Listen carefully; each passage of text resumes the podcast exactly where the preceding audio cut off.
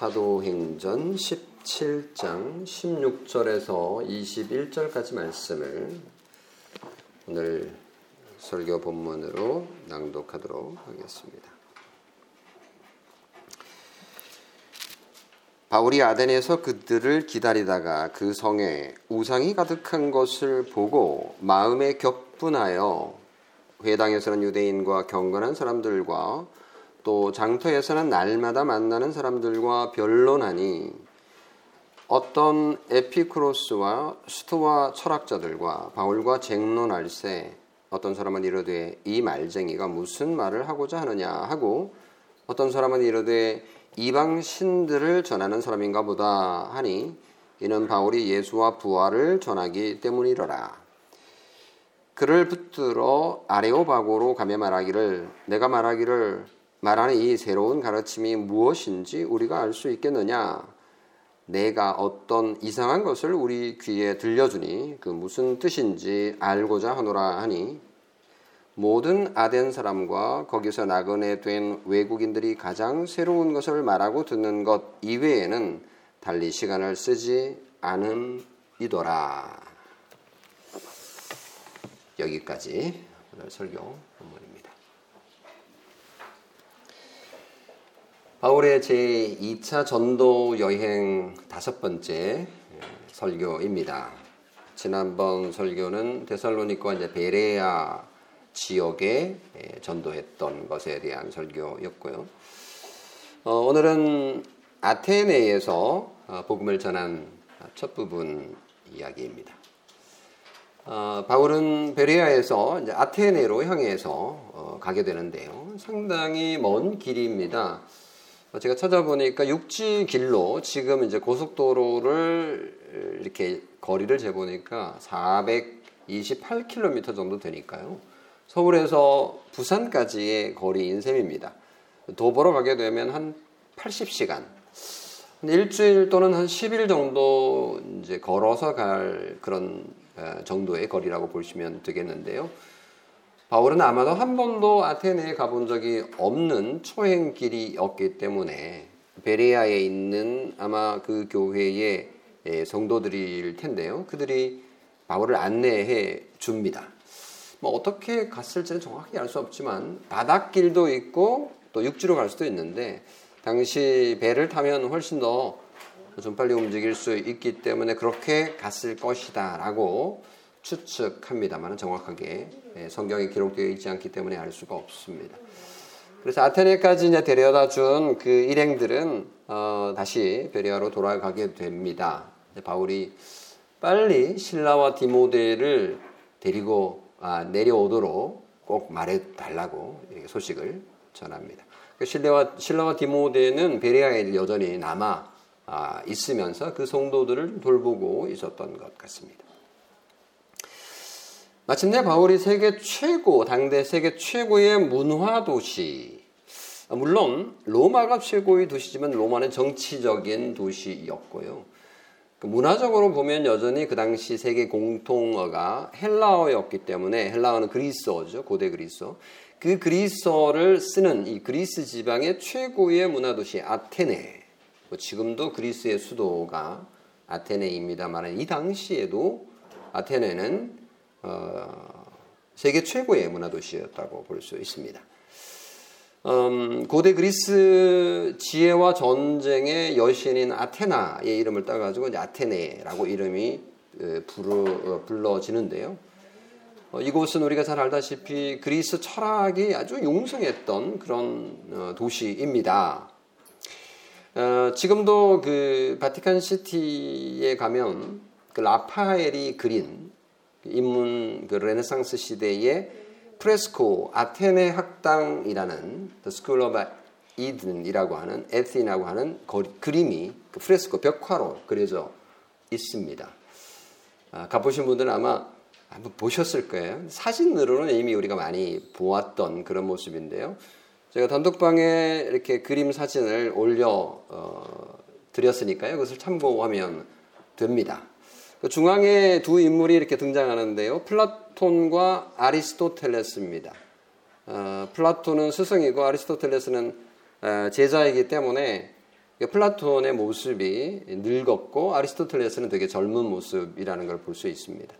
그러니까 플라톤의 모습이 그게 그려진 라파엘이 그린 그림이 되게 익숙한 모습일 텐데요. 누구 많이 닮지 않았나요? 음, 그분은 레오나르도 다빈치입니다. 그러니까 라파엘이 레오나르도 다빈치에게 이제 그림 그리는 뭐 원근법 이런 것들을 이제 배워가지고 그렸다고 합니다. 스승이니까 선생님으로 모시고 그 플라톤을 스승님 얼굴로 이렇게 그려 넣었던 겁니다. 본래 그리스 철학의 시작은 아테네가 아니고요. 지금의 터키 지역, 그러니까 이오니아 지역이라 그러는데요. 어, 밀레도, 밀레도 지역을 중심으로 그 밀레도가 철학의 예, 시작이었다고 합니다. 처음에는 철학자들이 자연계와 우주가 어떻게 생성, 생성되었는가에 대한 고민들을 많이 했고 이런저런 사고와 공부를 통해서 우주의 기원은 물이다. 우주의 기원은 공기다. 우주의 기원은 숫자다. 숫자라고 말하는 사람 누굴까요? 우리가 잘 아는 피타고라스가 그렇게 주장을 했습니다. 또 우주의 기원은 신이다. 뭐 이렇게 말하는 사람도 있고요. 우주의 기원은 무한자, 뭐 누군지는 모르겠지만 아주 무한한 어떤 존재일 것이다. 이런 주장들을 쭉 했는데요. 어떤 사람들이 이거 다 모아가지고 우주의 기원은 물, 불, 공기, 땅. 이렇게 말하기도 했습니다. 그 중에서도 이제 우주의 기원 제일 처음 시작은 이거다라고 말을 했는데 우리가 잘 아는 데모크리테스라고 하는 사람이 원자다, 아톰이다라는 얘기를 했었죠. 네, 여기에서 현대 과학이 시작이 되었다라고 해도 과언이 아닙니다. 그러니까 이게 기원전, 그러니까 주전 6세기, 7세기, 6세기 이때 이미 5세기까지 거론되고 있었으니까요. 야, 꽤 앞서갔던 어, 철학자들이고 또 과학자들이었다 이렇게 생각해 볼 수 있는데요. 5세기쯤 돼서는 관심이 그 자연계에서 인간계로 옮겨집니다. 인간이 도대체 어떤 존재이며 어떻게 살아야 되는가. 이게 이제 철학의 관심이었는데 이게 바로 아테네를 중심으로 일어난 철학적인 분위기였습니다. 이때 철학했던 사람들을 일컬어서 소피스트라고 이렇게 불렀습니다. 소피아는 이제 지혜라는 말로 우리가 이미 잘 알고 있는데 그 지혜를 찾는 사람들, 또 지혜로 사고하는 사람들, 지혜로 살아가는 사람들 이게 이제 소피스트라고 이렇게 소피스트라고 일컬어지는 사람들인데 아, 이 사람들을 이제 철학자라다 지금은 이렇게 필로소퍼라고 이렇게 이제 우리가 부릅니다만은 이 소피스트들이 추구했던 것은 철저하게 이성에 근거한 이성에 근거한 그러니까 영혼을 믿지 않기 때문에 이성에 근거한 사고였습니다. 일단 이 사람들은 보편 타당한 절대적인 진리를 발견하지도 못했고 그렇기 때문에 모든 것이 상대적이라고 봤어요. 그래서 믿을 만한 거가 없기 때문에 다 비교해서 살펴서 따져가지고 결론을 내리는 습관이 있었습니다. 이게 지금까지 이어지는 과학적 사고의 형태죠.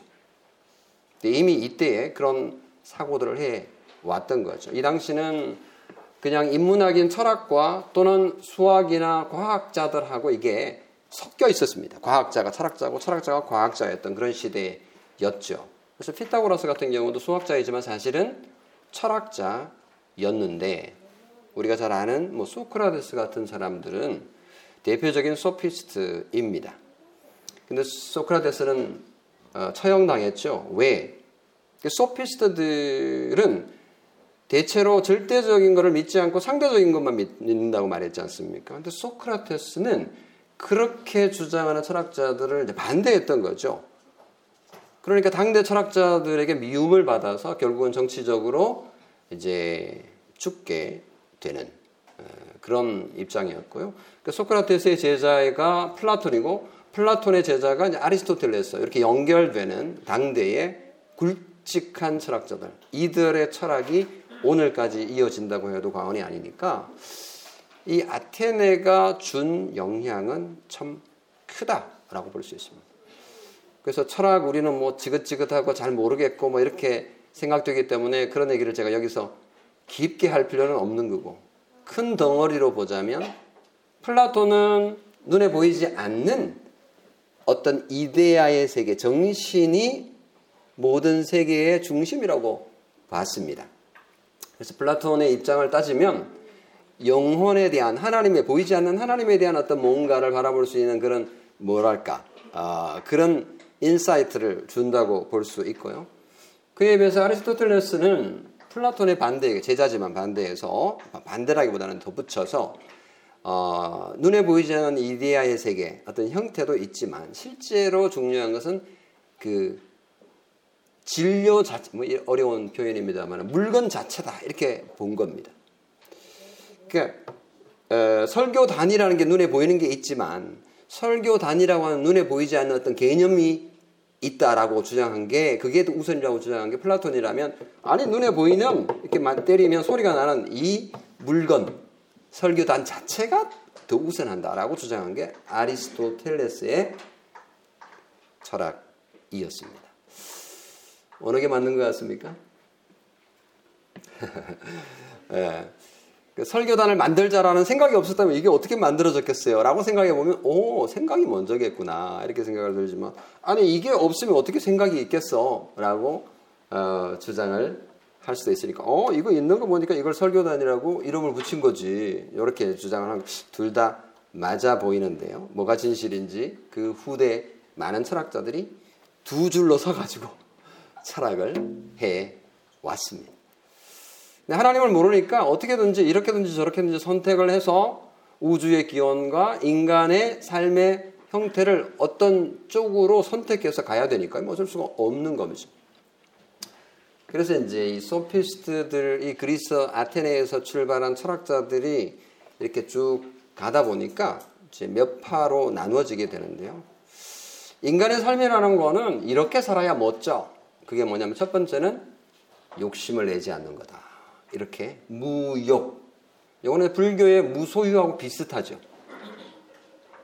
네. 지금도 불교에서 무소유 되게 중요하게 여기죠. 무욕, 욕심을 내지 않는 거다. 그래서 수도원 생활을 하면서 살아가는 게 멋진 삶이다. 이렇게 주장을 하는 부류가 있는가 하면 그 반대로 무슨 소리 하느냐. 인생이 한 번인데 멋지게 살다가 즐겁게 살다가 가는 거가 행복한 삶이다. 그래서 쾌락주의. 여기 오늘 성경에 읽은 에피쿠로스 철학자들이라고 하는 게 바로 이 쾌락주의자들입니다. 그러니까 물론 이 쾌락이라고 하는 단수, 것은 단순히 그냥 육체적인 짜릿한 그런 쾌락만 말하는 게 아니라 정신적인 기쁨까지 포함하는 그런 개념이긴 합니다. 그리고 또 어떤 사람들은 회의주의자도 있어요. 모든 것을 일단 회의를 하고 보는 거죠. 어, 이거는 어, 토론 회의가 아니고요. 의심을 품는 거죠. 의심을 품는. 그래서 회의학파 이런 이름을 이제 붙여 주긴 합니다. 제가 왜 이 얘기를 하냐면 지금 바울이 아테네에 도착을 했는데 아테네가 도대체 어떤 동네인지 어떤 도시인지 어떤 사람들인지를 알려면 좀 배경을 살펴보지 않을 수 없었기 때문에 아테네라는 이름이 나오자마자 제가 좀 철학적인 얘기를 그동안 안 했는데 살짝 여러분에게 하지 않을 수 없었습니다. 자, 아테네에 들어와서 바울이 처음 했던 거가 이제 한 바퀴 둘러보는 거였어요. 뭐 바울이 거기에 뭐 여행 간 건 아니지만 그래도 가서 이렇게 한 바퀴 쭉 분위기를 봐야 될 거 아닙니까? 저도 아테네를 한번 슬쩍 1박 2일 정도로 들렀던, 들렀었는데요. 어, 뭐다 둘러볼 수는 없고 이제 중요한 광, 저기 그런 곳들만 갈 수밖에 없었는데요. 너무 크니까 당시는 뭐 그렇게까지 크지는 않았을지라도 그래도 당시 세계 최고의 도시 한 바퀴 돌았는데 저 같으면 좀 주눅이 들었을 것 같아요. 왜? 이 아테네가 주는 그 위용이 대단했으니까요. 지금도 가면 아테네의 중, 중앙에, 도시 중앙에 아크로폴리스라고 하는 그 낮은 바위 산이 있습니다. 그 위 꼭대기에 정말 대단한 건물이 하나 서 있었는데요. 그게 바로 파르테논 신전이라는 겁니다. 여러분 파르테논 신전 많이 들어보셨고 실제로 또 가보신 분도 계실 텐데요. 어 그거 보면 그냥 정말 입이 벌어집니다. 바울이 이 당시에 이걸 봤을 거예요. 근데 지금도 가면 그게 있는데요. 바울이 본 거하고 우리가 본 거하고는 보는 거하고는 차이가 있는 게 지금 가면 그건 복원하기 위해서 지금도 복원 중인 그런 건물인 거예요. 그 당시는 완전한 건물로 있었을 겁니다. 이게 주전 5세기에 만들어진 신전이거든요. 뭐 거기만 봤겠어요? 골목골목을 다 이제 돌아봤을 텐데 첫 번째 바울이 보고 느낀 게 무엇인지 성경에 말하고 있습니다. 첫 인상은 우상이 많구나. 우상이 많구나. 이겁니다. 이 그 지금 그 파르테논 신전에 올라가면요. 어마어마한 건물에 또 정말 아름다운 신들이 거기에 조각이 되어 있습니다. 정말 아름다워요. 와, 어떻게 저렇게 잘 만들 수 있을까? 그냥 감동입니다. 지금도 세계 최고의 고고학자들이 복원 중인데요. 그냥 함부로 복원하지 않으려고 애를 쓰고 있습니다. 고증을 거치고 연구를 하고 이게 어떻게 되었을까 해서 막 수술하듯이 마치 정형외과 수술하듯이 그렇게 버팀목을 세워놓고 어, 어떤 때는 이제 관광도 못하도록 금지시키기도 하고 지금은 볼 수 있을 텐데요. 어, 그럼에도 불구하고 지금도 많은 시선을 끌고 있을 정도로 대단합니다. 17세기에 이게 뭐 전쟁으로 파괴됐기 때문에 그냥 모조리 그냥 다 무너져 있었는데 그걸 다시 세우니까 얼마나 힘들겠습니까? 세계 최고의 지혜를 다 모아놓은 이 아테네. 세계 최고의 천재 철학자들이 인생을 논하고 수학과 물리학을 자랑하던 이곳에 수많은 우상이라뇨. 이게 뭐가 조합이 맞는가 싶은 거죠. 그러니까 이성적인 생각을 하는 세계 최고의 학자들이 모인 곳인데 무슨 우상 비엔날레를 하듯이 어떻게 이렇게 많은 우상이 있을 수 있냐? 21세기 과학의 시대에 무속 신앙이 여전히 활기를 치고 있다라는 것을 우리가 알면 그래 뭐 그럴 수 있겠다라는 생각도 또 한편 듭니다. 그죠? 오늘처럼 과학이 발달한 이때 이때도 여전히 무당들이 특세를 하고 있대요. 무당들이 세상에 무속에 물든 사람 물든 사람이 그와 관련된 직업을 가진 사람들이 100만 명이나 우리나라에 있다고 하니까요. 정말 대단하죠. 어, 학자들은 바울이 아테네에서 본 우상들의 숫자가 아마 3만 개 정도는 됐을 것이다. 이렇게 추정을 합니다.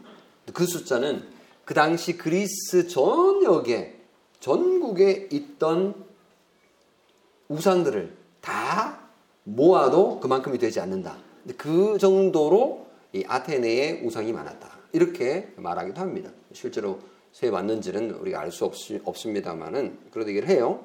근데 그렇다면은 아테네 도시 전체는요, 그 당시 온 세계의 우상들을, 신들을 다 모아놓은 판테온인 셈이에요.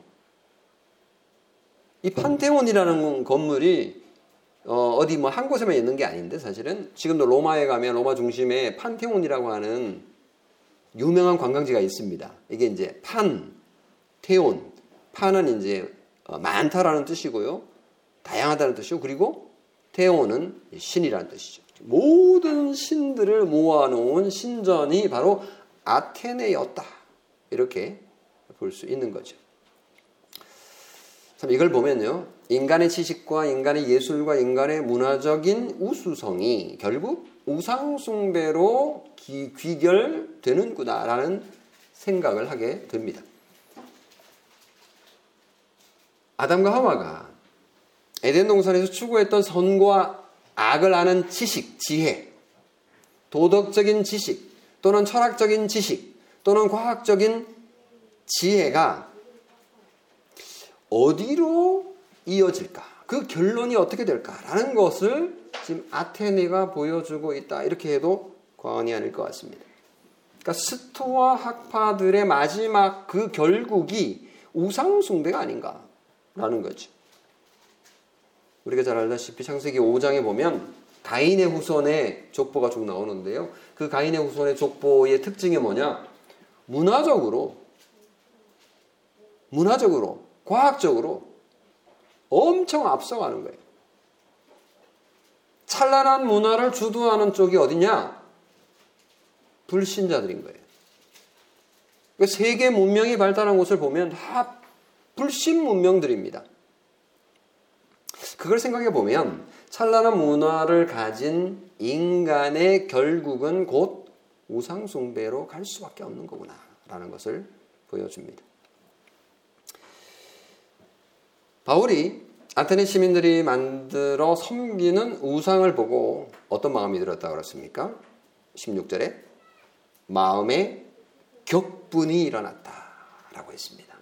이 격분이라고 하는 표현은 우리가 잘 쓰는 표현은 아닌데 분하다. 아주 격하게 분노한다. 뭐 이런 의미입니다. 어, 이 단어는 이렇게 성경에 사용돼요. 여호와 여호와를 멸시한다라고 할 때 사용되는 단어이기도 해요. 또는 여호와를 화나게 한다. 뭐 이런 뜻으로 사용되기도 합니다. 하나님을 향해서 화를 내고 하나님을 멸시하고 막 분노하는 거 이런 뭐데 사용된 건데요. 바울이 사용한 이 마음의 격분은 반대예요. 그러니까 악한 격분이 있고 선한 격분이 분노가 있는데 바울은 선한 분노를 한 거죠. 뭐 예를 들면 모세가 신의 산에서 내려올 때 이스라엘 백성들이 40일 동안 무슨 일을 했어요? 신의 산 밑에서 금송아지를 만들어 놓고 그 금송아지가 뭐라고요? 하나님이라고. 여호와. 자기들을 이집트 땅에서 구원해낸 구원자 하나님이라고 노래를 부르면서 너무너무 좋아하면서 춤을 추면서 그 여호와를 섬긴 겁니다. 자기들 딴에는 잘한다라고 생각했던 거죠. 문제는 하나님이 금하신 방법이었습니다. 아담과 하와의 자식인 거예요. 맞는 거예요. 아담과 하와가 잘못된 그러니까 지식을 얻으려고 잘못된 방법으로 선악과를 따 먹어버렸잖아요.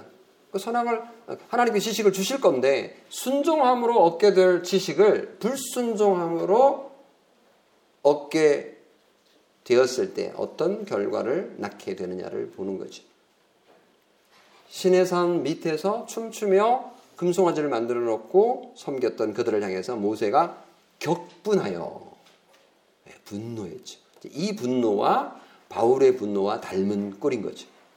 북왕국 이스라엘 백성들이 사마리아에 금송아지를 만들어 놓고 섬겼을 때 하나님의 분노를 일으켰던 것과 같습니다. 하나님은 유독 우상숭배에 대해서 경고를 많이 하셨어요.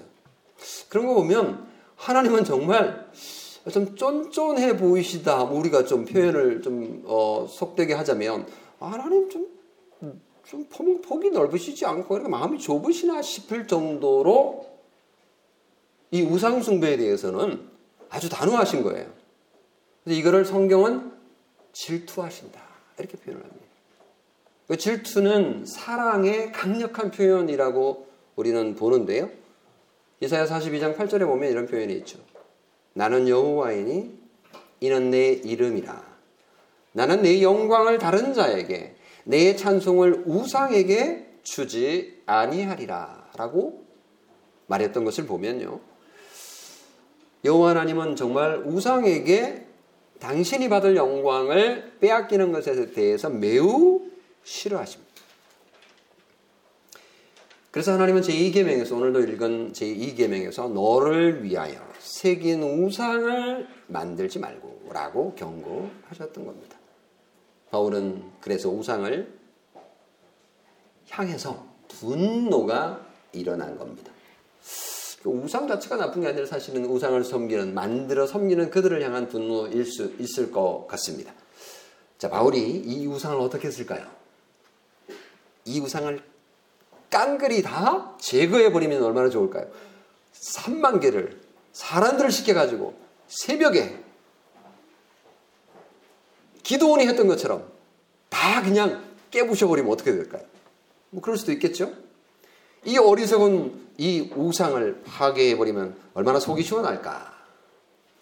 바울이 격분을 했다 그러니까 뭐 그렇게 할 것 같지 않습니까? 하지만 바울은 그렇게 하지 않았습니다. 어, 모세는 그렇게 했는데요? 모세는 어떻게 했습니까? 출애굽기 32장에 보면요. 그들이 만든 송아지를 가져다가 불살라, 부수어, 가루로 만들었어요. 어, 그러면 바울도 그렇게 해야 되는 거 아닌가요? 아니요, 바울은 그러지 않았습니다. 여러분 잘 알다시피 종교개혁 시대에도 로마 천주교회가 우상을 많이 만들어서 예배당 안에 두었습니다.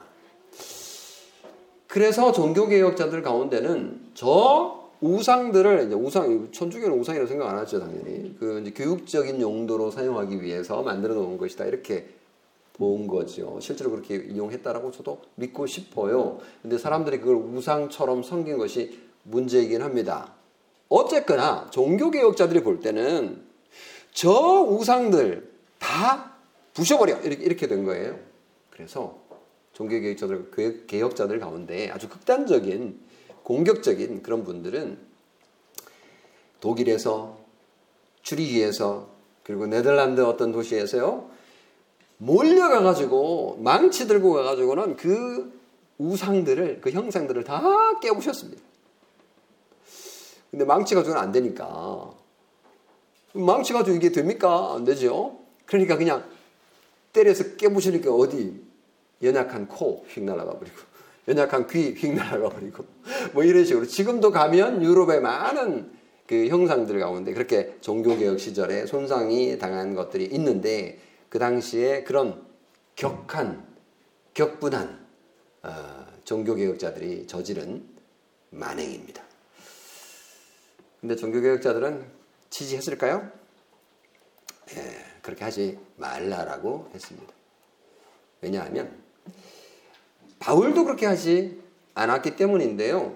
첫째 이유는 그들에게 복음을 전하기 위해서죠. 정말 중요한 거는 복음인 거죠. 복음을 알지 못하니까 저렇게 어리석은 행동을 하는 것일 뿐인 거죠. 그래서 하나님께로 돌아오게 되면 자연스럽게 우상을 네, 제거하게 되어 있는 거죠. 스스로 제거하는 거가 최고입니다. 더구나 기독교 신앙은 아무리 좋은 종교개혁 신앙이라 할지라도 그게 뭐 강제로 힘으로 물리력으로 강제한다고 되는 게 아니잖아요. 신앙은요, 국가법이나 사회법으로 강제할 수 없습니다. 도움을 좀 받으면 우선은 좋을지 모르지만요, 국가의 도움을 받으면. 그러나 나중에 또 그게 부메랑이 되어서 교회를 핍박하는 용도로 사용된다라는 점을 알아야 됩니다. 역사를 살펴보면 늘 그런 일들이 반복적으로 있어 왔습니다. 신앙은요, 성령의 법의 지배를 받아야 됩니다. 하나님 나라의 법은 그런 폭력하고는 다릅니다. 평화와 질서의 법입니다. 성령의 법은 사랑과 희락과 화평과 오래 참음과 자비와 양성과 충성과 온유와 절제라고 우리에게 가르칩니다. 그래서 우리는 지금 한 달에 한 번에 한 달에 한 번 정도 성품을 아, 가지고 설교를 하고 있는데 다음 주가 예, 성품 주간입니다. 지금은 사랑 주제를 가지고 지금 이번에는 다섯 번째 예, 설교를 진행하려고 하는데요. 어, 사랑이 제일 먼저 이 성품으로 나오는 것을 보는데 바울이 이 아테네 사람들을 향한 어, 사랑을 어떻게 보여주고 있는지 두 번째 바울이 전한 전도의 방법 다루겠습니다. 바울은요 이 아테네 사람들에게 복음을 전하는데 어떤 방법으로 전하냐면 변론을 하는 방식으로 전합니다. 변론을 하는 거죠. 변증을 한다라고 표현하기도 하고요. 말로 논쟁을 한다. 디베이트 한다. 아, 이런 식으로 어, 번역을 할 수 있겠는데요. 어디서 그렇게 했느냐? 일단 제일 먼저 아테네에서도 여전히 유대인의 회당이 있었기 때문에 유대인의 회당에 들어가서 유대인과 경건한 사람들과 그리고 또 두 번째는 장터에서 이 장터는 아고라라고 하는 것을 번역을 장터라고 번역했는데요. 장터라 그러니까 이 아고라의 느낌이 잘 들지 않아요. 아, 아고라는 사람들이 막 모이는 곳이 거기서 온갖 잡담도 하지만 또 온갖 소식들도 주고받고 또 전도도 할 수 있는 그런 사람들이 만나는 장소입니다. 뭐 우리는 더 이상 장터가 없잖아요. 요즘은 거의 그냥 슈퍼마켓이 장터인데 그 뭐 거기서 이런 일들은 일어나지 않죠. 어, 이 장터 아, 고라라고 하는 곳에서 이제 변론을 합니다. 고대 그리스 사람들이 자랑할 수 있었던 한 가지가 있다면 그거는 그 이성을 소중하게 여기고 존중하면서 대화를 하는 겁니다. 그러니까 힘으로 막 밀어붙이는 그리스 사람들도 뭐 없지 않아 있었습니다. 스파르타 같은 그런 그 도시 국가는 힘이 중요하다 이렇게 예, 주장을 하기도 했습니다. 많은 뭐 일시적으로 한때 그랬고 전반적으로 그리스의 자랑은 토론이었습니다. 사람들이 아니 머리로 생각하고 말로 싸워야지 싸우더라도 아니 폭력으로 주먹으로 여기 뭐 야만인 아니야 야만인 예, 싫어했습니다. 그래서 그리스는 소중하게 여긴 거가 이제 소크라테스도 얘기했지만 예, 토론을 하는 방식이에요. 그러니까 문담의 방식을 굉장히 중요한 교육의 방법으로 사용을 했었죠.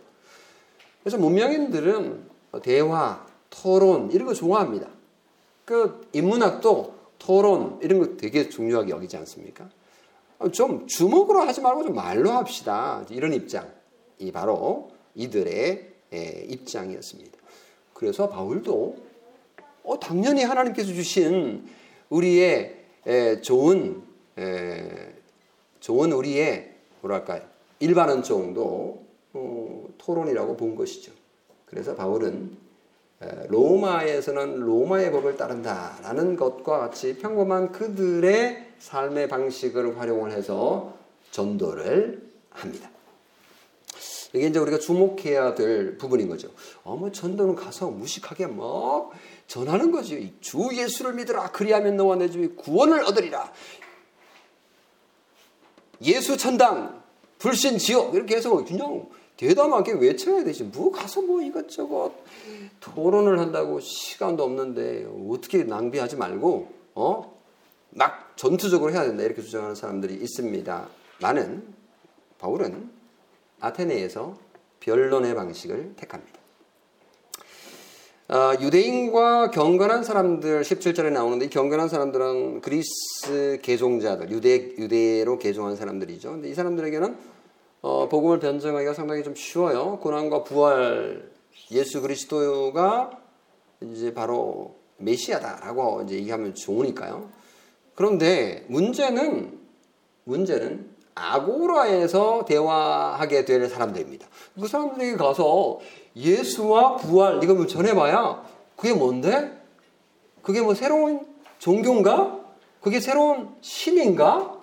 그래서 그 사람들은 예수가 신인 줄 알고 자기들이 신 만드는 뭐 우상인 줄 알고 그리고 어 부활 부활도 아나스타시스니까 이게 뭐 신 이름 같은 거예요. 그래서 그것도 신 이름인가 이제 이렇게 생각을 할 정도였으니까요. 그래도 토론을 할 필요가 있습니다. 왜냐하면 그들은요, 21절에 보면 가장 새로운 것을 말하고 듣는 것 이외에는 달리 시간을 쓰지 않는 사람들이기 때문에 그 방법을 활용하는 게 최고의 효과를 발휘할 수 있다라고 여긴 거죠. 어, 이 당시에는 아고라가 최고의 토론 장소였다고 보면 오늘 우리 이 시대는 어디가 아고라일까요? 현대인들의 생각과 자신의 뜻을 전달할 수 있는 그런 토론할 수 있는 그런 공간이 어디예요? 뭐 코로나 한 2년 하다 보니까 이제 이게 완전히 우리의 트렌드가 바뀐 것 같아요. 옛날에는 이렇게까지는 아니었는데 이제 서로 만날 수도 없고 이게 물리적으로 진짜 이게 그냥 차단되어 버리니까 어디 뭐 카페에서 만날 수도 없지요. 어디서 만나요? 그래서 인터넷 공간에서 만나는 상황이 급속하게 진행이 되었고 심지어 예배까지도 우리가 지금 이렇게 줌으로 하는 상황이 됐으니까 우리가 소설 속에서나 보던 그런 어, 세계가 이렇게 빨리 급속히 우리에게 다가왔습니다. 뭐 학술 세미나도 뭐 꼭 그 장소에 가지 않아도 됩니다. 어, 심지어 국제 학술제도 인터넷으로 접속해가지고 돈 내고 참여할 수 있습니다. 웨비나 뭐 이런 단어가 있더라고요. 웨비나, 웹 세미나, webinar라 그러더라고요. 요즘에 이제 우리가 우리 여기서 여기서 들리는 용어 있잖아요. metaverse라고 하는. 처음에 이게 메타버스인가? 버스가 이런 종류의 버스가 또 있나 이렇게 처음에 생각했는데 이게 meta라고 하는 초월한다라는 헬라어 단어하고 우리가 universe라고 하는 단어가 합쳐진 거라고 하더라고. 그래서 메타 벌스. 그러니까 초월의 우주. 뭐 이렇게 이제 번역할 수 있는 말 그대로 번역할 수 있는 거죠. 전혀 새로운 어, 플랫폼이 생겨나 유행을 하고 있는데 IT 기술이 가져다 준 인류 새로운 인류 문명의 변화이라고 볼 수 있습니다. 그런 관점에서 제가 오늘 뭐 이런저런 결론을 가지고 얘기하는 게 아니라 지금 우리가 처한 상황이 어떻게 교회가 복음을 변호하고 변증하고 잘 보존하고 후대에 물려주며 그리고 다른 세상에 전할 수 있을까? 전할 것인가를 고민해야 되는 시기가 되었다 라고 말씀드리고 싶습니다. 변화된 세상에 복음은 변하지 않지만 그러나 복음을 전하는 도구는 얼마든지 바뀔 수 있어야 되고 또 그래야 되는 것을 우리는 역사를 통해서 배우고 있습니다. 그런 관점에서는 여러분의 도움이 적극적으로 필요한 거고요. 이미 2년 전에 우리는 이런 상황을 내다본 것은 아니지만 어, 다우리 교회 홈페이지를 제작을 해가지고 지금 이렇게 인터넷 공간에 올려놨습니다. 다우리 교회에 대해서 알려고 그러면 옛날에는 그냥 다음에 에, 카페, 조그마한 카페로 이렇게 있었는데 지금은 이제 다우리 교회 인터넷 공간이 하나 생겼고요. 거기에 들어오면 성경도 이렇게 공부할 수 있고 그리고 기독교 어, 역사에서 생겨나 만들어진 좋은 신앙 고백이나 그리고 어, 요리 문답 같은 이런 것들도 이제 올려놨어요.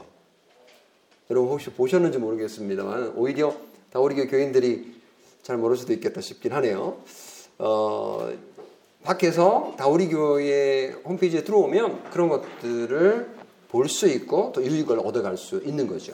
그런 관점에서 정말 달라진 이 시대에 어떻게 복음을 잘 보존하고 그리고 전할 수 있을까를 고민해야 됩니다. 2022년 음, 초기에 시작하면서 저희 교회가 다동모를 시작을 했잖아요. 다우리 교회 독서 모임, 다동모 이렇게 줄여서 어, 지금 참 재미를 보고 있어요. 어, 책 읽을 시간이 참 없는데 이 기회를 통해서 그래도 책을 한 시간, 일주일에 한 시간은 어, 읽고 있으니까 참 유익한데요. 여기 가만히 보면 그 소프트적인 측면하고 그리고 하드적인 측면이 두 개가 지금 합쳐져 있는 형태예요. 그러니까 책 이거는 좀 하드한 거잖아요. 근데 소프트웨어를 쓰는 거죠. 그 줌을 통해서 우리가 이거 책을 함께 예, 소리 내어서 읽고 있으니까요.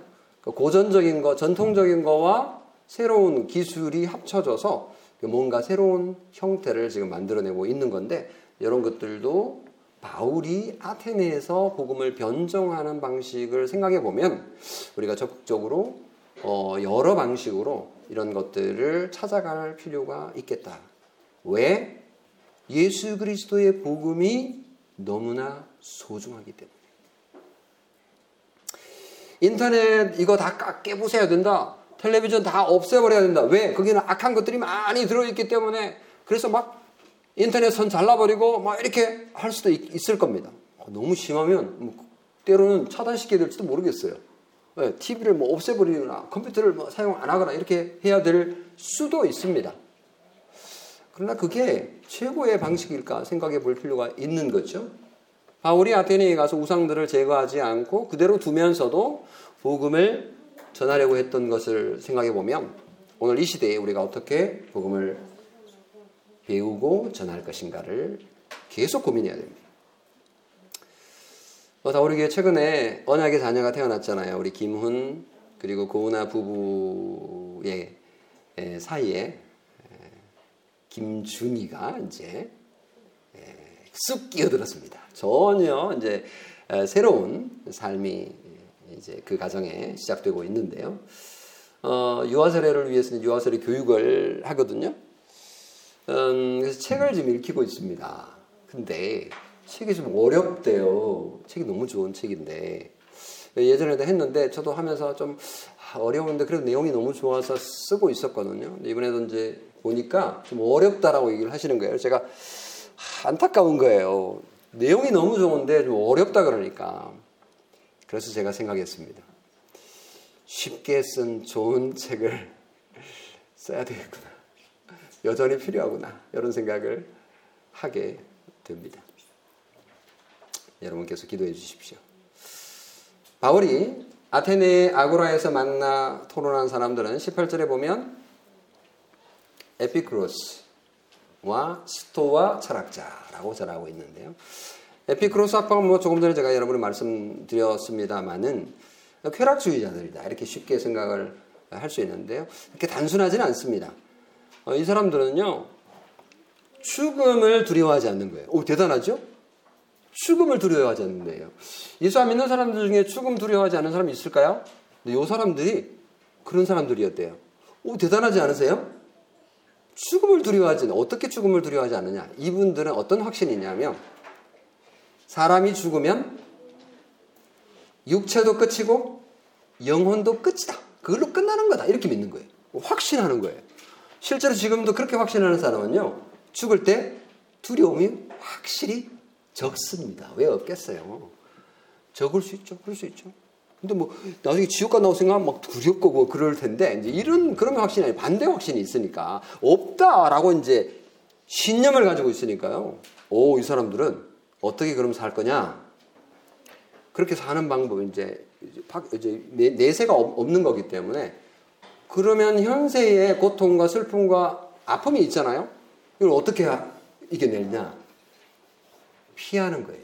어떻게든지 고통을 피하고 혹시 있더라도 잊어버리는 방식을 택합니다. 이거 어디에서 자랍니까? 불교에서 거예요. 불교에서. 해탈이라는 방식이 이런 거잖아요. 비슷합니다. 그러니까 이 스토아파가요, 불교하고 너무 비슷해요.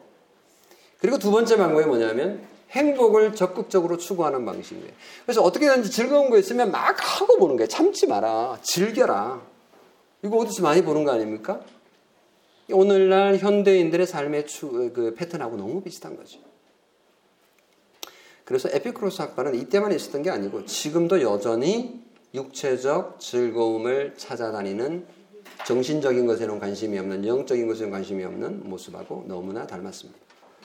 스토아 학파도 마찬가지예요. 이 스토아 학파라는 것은 이제 전체 그리스 철학을 소피스트들이 했던 그 철학을 대표하는 그런 그 용어라고 볼 수가 있는데요. 어, 뭐 한마디로 말하면 아까 말씀드린 것처럼 이성을 소중하게 여기고 그 위에다가 논리학이랄지 물리학이랄지 사람이 어떻게 살 것인가에 대한 윤리학에 대한 관심을 가졌어요. 그러니까 이게 하나의 종교인 셈이에요.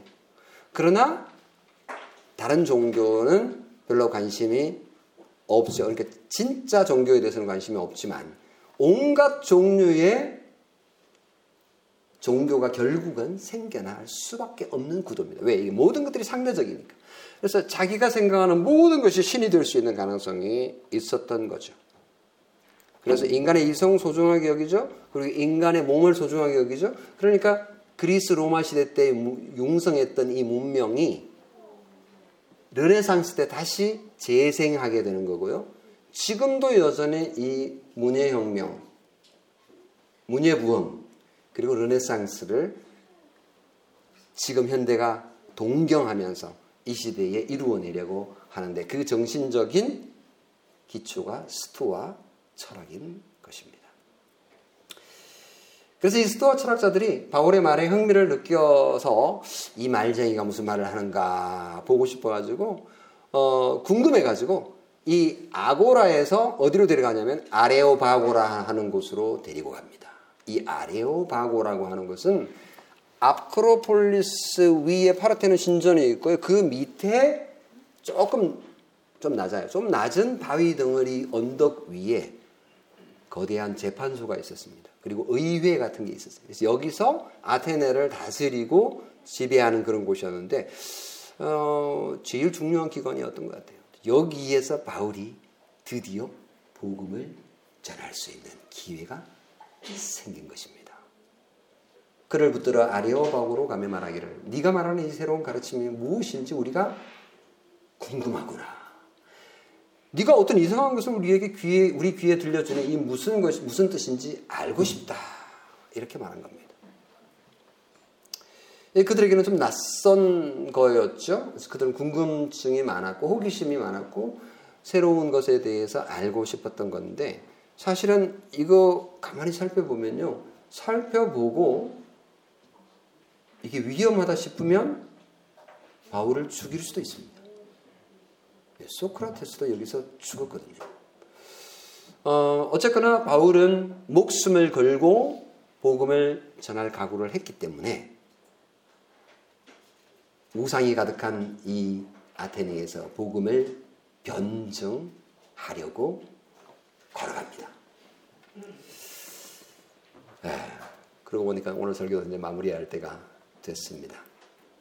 성도 여러분, 우리는 아, 바울이 우상을 향해서 격분했던 그런 정말 간절한 하나님에 대한 마음, 하나님께서 우상을 싫어하는데 그런 마음이 있는지 살펴볼 일입니다.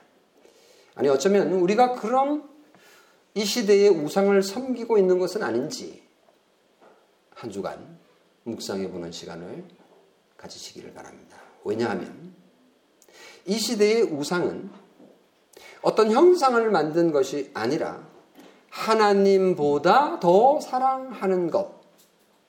그것이 바로 우상이기 때문입니다. 하나님보다 더 사랑하는 것이 무엇인지를 한 주간 동안 기도하며 고민하며 찾아보시기 바랍니다. 내가 그것을 향해서 과연 격분하는 마음이 있는지 묵상해 보시기 바랍니다. 한 주간 숙제입니다. 다음 주에 오후 시간에 성도의 교제 시간에 이런 얘기들 좀 나누면 좋겠습니다. 한 주간 주님께서 여러분과 함께 하시고 하나님께서 우리의 마음 속에 이 시대를 향한 격분하는 선한 마음을 주시기를 간절히 바랍니다.